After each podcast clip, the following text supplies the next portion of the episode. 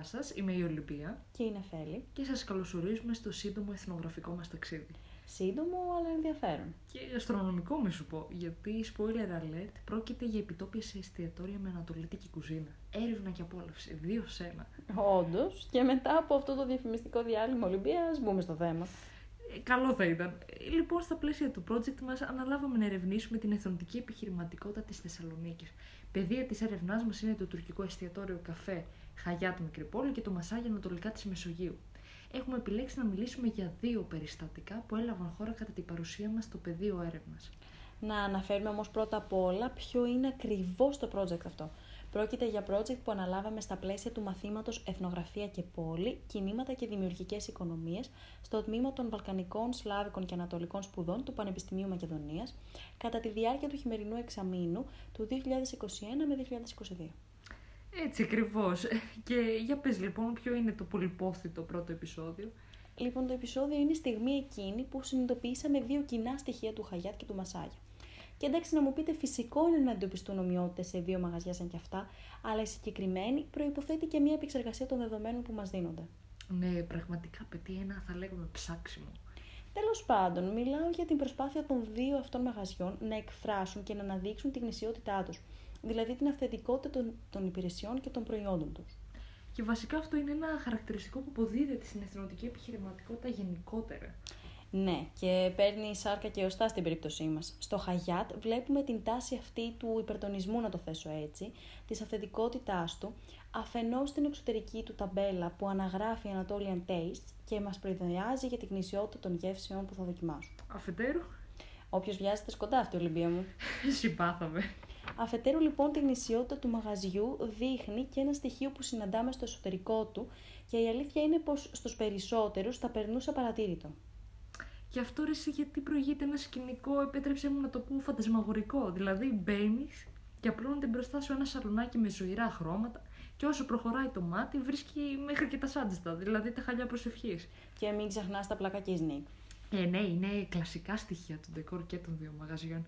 Ε, τέλος πάντων, και εκεί που το βλέμμα σου ταξιδεύει στο Χαγιάτ, τι να συναντήσεις άλλο; Ε, λοιπόν, συναντάς μια απλή ταμπέλα, σχεδόν αδιάφορη για κάποιον περαστικό, ε, δηλαδή δίπλα στο ταμείο που αναγράφει Original. Συγκεκριμένα βρίσκεται μπροστά από τη Χόβολη και τα χάρκινα τουρκικά σερβίτσια του καφέ. Και έτσι λοιπόν έχουμε αυτή τη φορά την ρητή απόδειξη της αυθεντικότητας ή μάλλον την υπόσχεση μιας αυθεντικής εμπειρίας. Μάλλον αληθεύει. Εγώ το κιουνεφέ μου και το τσαγάκι μου τα εκτίμησα δεόντω πάντως και μου θύμισαν τις στιγμές μου στην Κωνσταντινούπολη. Ωραίες εποχές αυτές. Μακρινές όμως. Εύχομαι κιουνεφέ και στην πόλη και σύντομα Ολυμπία μου. Η ελπίδα πεθαίνει πάντα τελευταία. Τουλάχιστον τρώμε κιουνεφέ και στο Μασάγια, αλλά ένα πιο ιδιαίτερο κιουνεφέ, αλλά από τα χέρια της Μαριάμ. Τώρα, μιας και ανέφερε στο μασάγια, μπορούμε ρε παιδί μου έτσι για κάτι καινούργιο να μπούμε στο θέμα μας. Ε, ναι, νομίζω πως ήρθε η ώρα. Τώρα στο Μασάγια έχουμε άλλα σχετικά ευρήματα. Αρχικά, αν κανείς μπει στο site του μαγαζιού, θα διαπιστώσει την πασπερμία των λέξεων που αφορούν την αυθεντικότητα. Πασπερμία, όμορφη λέξη. Και για συνέχισε. Λοιπόν, πολύ χαρακτηριστική είναι η αναφορά στα άδυτα της γνήσιας αραβικής κουζίνας. Έχει διείσδυση στα αραβικά άδυτα, εννοείται πως πετυχαίνεται με τη Μαριά. Ε, ναι, η Μαριάμ είναι, θα έλεγε κανείς, αυτός ο συνδετικός κρίκος μεταξύ του χώρου του μαγαζιού και του τόπου που συμβολίζει αυτό. Ε, Και γι' αυτό γίνονται και τόσες επίμονες αναφορές στο πρόσωπό της, στο μενού. Πραγματικά, αν ανοίξει κάποιος το μενού του μαγαζιού, βλέπει συνεχώς το όνομά της. Και αν δεν με γελάει η μνήμη μου, είχαμε, επέτρεψέ μου να το θέσω έτσι και ένα ευτράπελο την άλλη φορά. Α, ναι, λες για τις πατάτες. Λοιπόν, παίρνω τη σκητάλη. Εκεί που εξερευνούσαμε το μενού, βλέπουμε τηγανιτές πατάτες. Πλησιάζουμε, κοιτάμε καλύτερα και βλέπουμε ότι κάτω ακριβώς δινόταν μια υπόσχεση που μας κίνησε πραγματικά το ενδιαφέρον. Ποια ήταν αυτή η υπόσχεση, Νεφέλη, θυμάσαι; Έλεγε χαρακτηριστικά πως εάν νομίζετε πως αυτές είναι οι γνωστές τηγανιτές πατάτες, είστε γελασμένοι. Έτσι εμείς λέμε, ε, γιατί όχι; Το παραγγείλαμε και το περιμέναμε, το περιμέναμε. Εκεί με το που έρχεται, ανοίγουμε τα μάτια μας με μεγάλες προσδοκίες και αντικρίζουμε όλο περιέργεια τι άραγε. Τις κλασικές τηγανιτές πατάτε. Πραγματικά η απογοήτευση ήταν χαραγμένη στο πρόσωπό μας. Ποιος θα το περίμενε ότι θα βλέπαμε τελικά τις πατάτες που κάνουν οι μανάδες μας; Anyway, ουδέν κακό νομιγές καλού. Και το λέω αυτό γιατί ομολογώ πως η παρουσία της τηγανιάς αυτής ανάμεσα στα υπόλοιπα φαγητά που είχαμε παραγγείλει, με τις έντονες σειριακέ τους γεύσεις, ήταν κάτι ας πούμε, που μας ξεκούραζε λίγο. Ε, Ναι, ήταν κάτι γνωστό και οικείο. Και αυτό ήταν αναγκαίο και είναι ακριβώς αυτό που συναντήσαμε στις σχετικές μελέτες μας. Ο πελάτης ζητά τόσο το εξωτικό όσο και το οικείο και ένα μαγαζί οφείλει να ανταποκριθεί σε αυτές τις προσδοκίες. Το ότι το επιβεβαιώνει πάντως η προσωπική μας εμπειρία είναι και αυτό υπέρ μας. Δηλαδή συνδυάζουμε πατάτες τηγανιτές και θεωρία. Ποιος στη χάρη μας. λοιπόν, κάπως έτσι θα πάρουμε το έναυσμα να μιλήσουμε σχετικά με την αυθεντικότητα όπως ακριβώς τη συναντήσαμε στο ανάγνωσμά μας. Μιλάμε για το The Presentation of Ethnic Authenticity, Chinese Food as a Social Accomplishment της Sun Lu και του Gary Allan Fine. Ε, ναι, αυτός ο σιδηρόδρομος. Λοιπόν, τι μαθαίνουμε εκεί; Μαθαίνουμε για την έννοια της αυθεντικότητας που είναι η ιδιότητα που αποδίδεται σε οτιδήποτε θεωρείται γνήσιο και πραγματικό. Διατυπώνονται όμως κάποιες ενστάσεις σχετικά με αυτόν τον όρο. Και είναι λίγο πολύ αυτό που δείξαμε με το παράδειγμα της μερίδας με τις πατάτες τις τηγανιτές. Ναι, έτσι ακριβώς. Αυτό που αναφέρεται είναι ότι η αυθεντικότητα είναι μια έννοια κοινωνικά κατασκευασμένη και ευμετάβλητη. Μεταβάλλεται διότι οι γαστρονομικές παραδόσεις πρέπει να φαίνονται συγχρόνως εξωτικές και οικίες. Διακριτές πάντως από τη mainstream κουλτούρα και άρα επιθυμητές. Πρέπει να έχει ένα διακριτό και ιδιαίτερο παρουσιαστικό μεν, αλλά με θεμελιώδη χαρακτηριστικά της κοινωνίας δραστηριοποίησης επιχείρησης. Αυτά θα το καταστήσουν και αποδεκτό, θα έλεγε κανείς, αλλά και επισκέψιμο. Έτσι λοιπόν, αυτές οι τηγανιτές πατάτες ήταν που έκαναν ένα εξωτικό μέρος για μας οικείο. Και μπορέσαμε να χαλαρώσουμε λίγο και να πάρουμε μια ανάσα που λέει ο λόγος. Long live the potatoes. God bless the potatoes. και μετά από αυτές τις στιγμές δόξας επανέρχομαι και διαρωτώ με.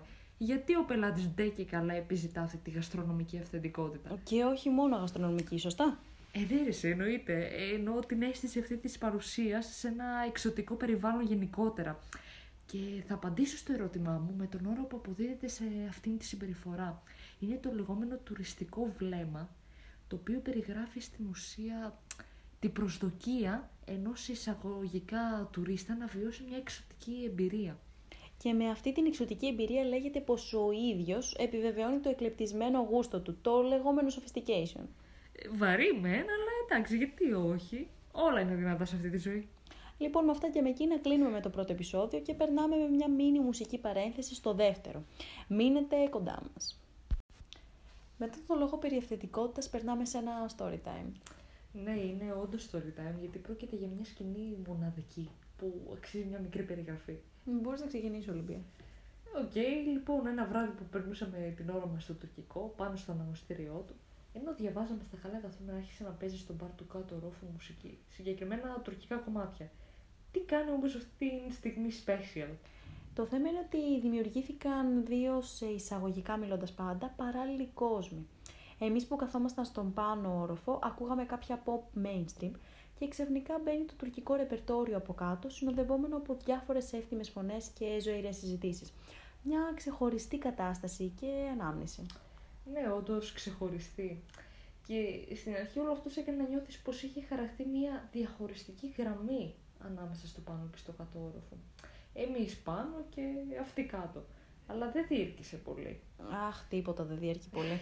Ξεκινήσαμε. Λοιπόν, επιστρέφουμε τώρα στο πλανήτη Χαγιάτ. Ναι, σωστά. Καλή ιδέα. Λοιπόν, λέγαμε για τη διαχωριστική γραμμή μεταξύ ισογείου και πρώτου ορόφου. Τι είναι αυτό που τη σβήνει, αυτό που εξαλείφει αυτό το αίσθημα αποξένωσης. Είναι ένα άλλο αίσθημα και ουσιαστικά αντικαθίσταται, δεν εξαλείφεται για να σε διορθώσω, Ολυμπία.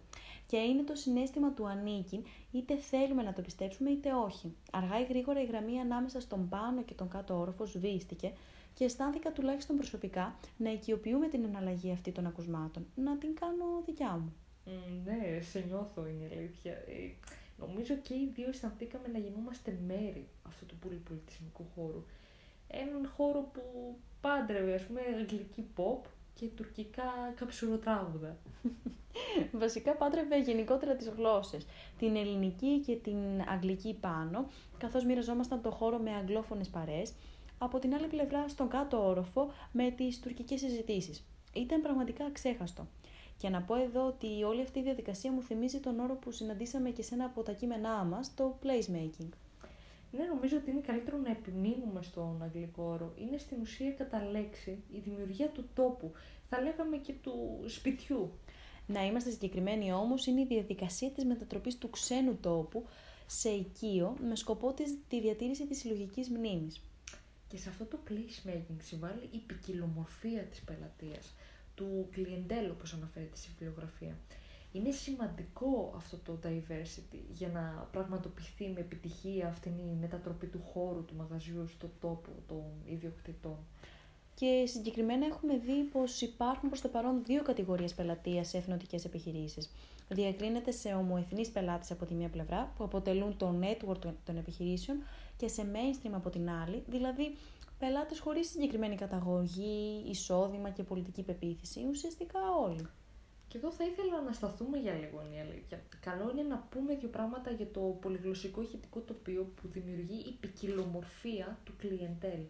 Ναι, αξίζει σίγουρα να αναφερθεί ο όρος δικτικότητα, που στη συγκεκριμένη περίπτωση περιγράφει το πώς η παρουσία και η κατανομή των γλωσσών δείχνουν τις σχέσεις μεταξύ των κοινοτήτων και το πλαίσιο που αυτές συναντώνται. Και αυτό τώρα σε τι συμπέρασμα μας οδηγεί; Μας οδηγεί τουλάχιστον τη σκέψη, αν όχι συμπέρασμα, πως η παρουσία διαφορετικών γλωσσών, τουλάχιστον στο Χαγιάτ, ίσως να αποτελεί σημάδι συνύπαρξης διαφορετικών εθνοτικών ομαδών. Και αναφέρομαι στο Χαγιάτ κυρίως επειδή αρχικά το δεύτερο επεισόδιο αφορά αυτό και δεύτερον επειδή στο Μασάγι συναντήσαμε ιδίως ελληνόφωνους πελάτες.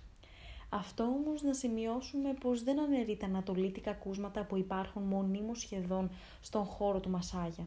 Έχουν και αυτά τη σημασία τους. Εννοείται, οι μουσικές επιλογές παίζουν το δικό τους ρόλο.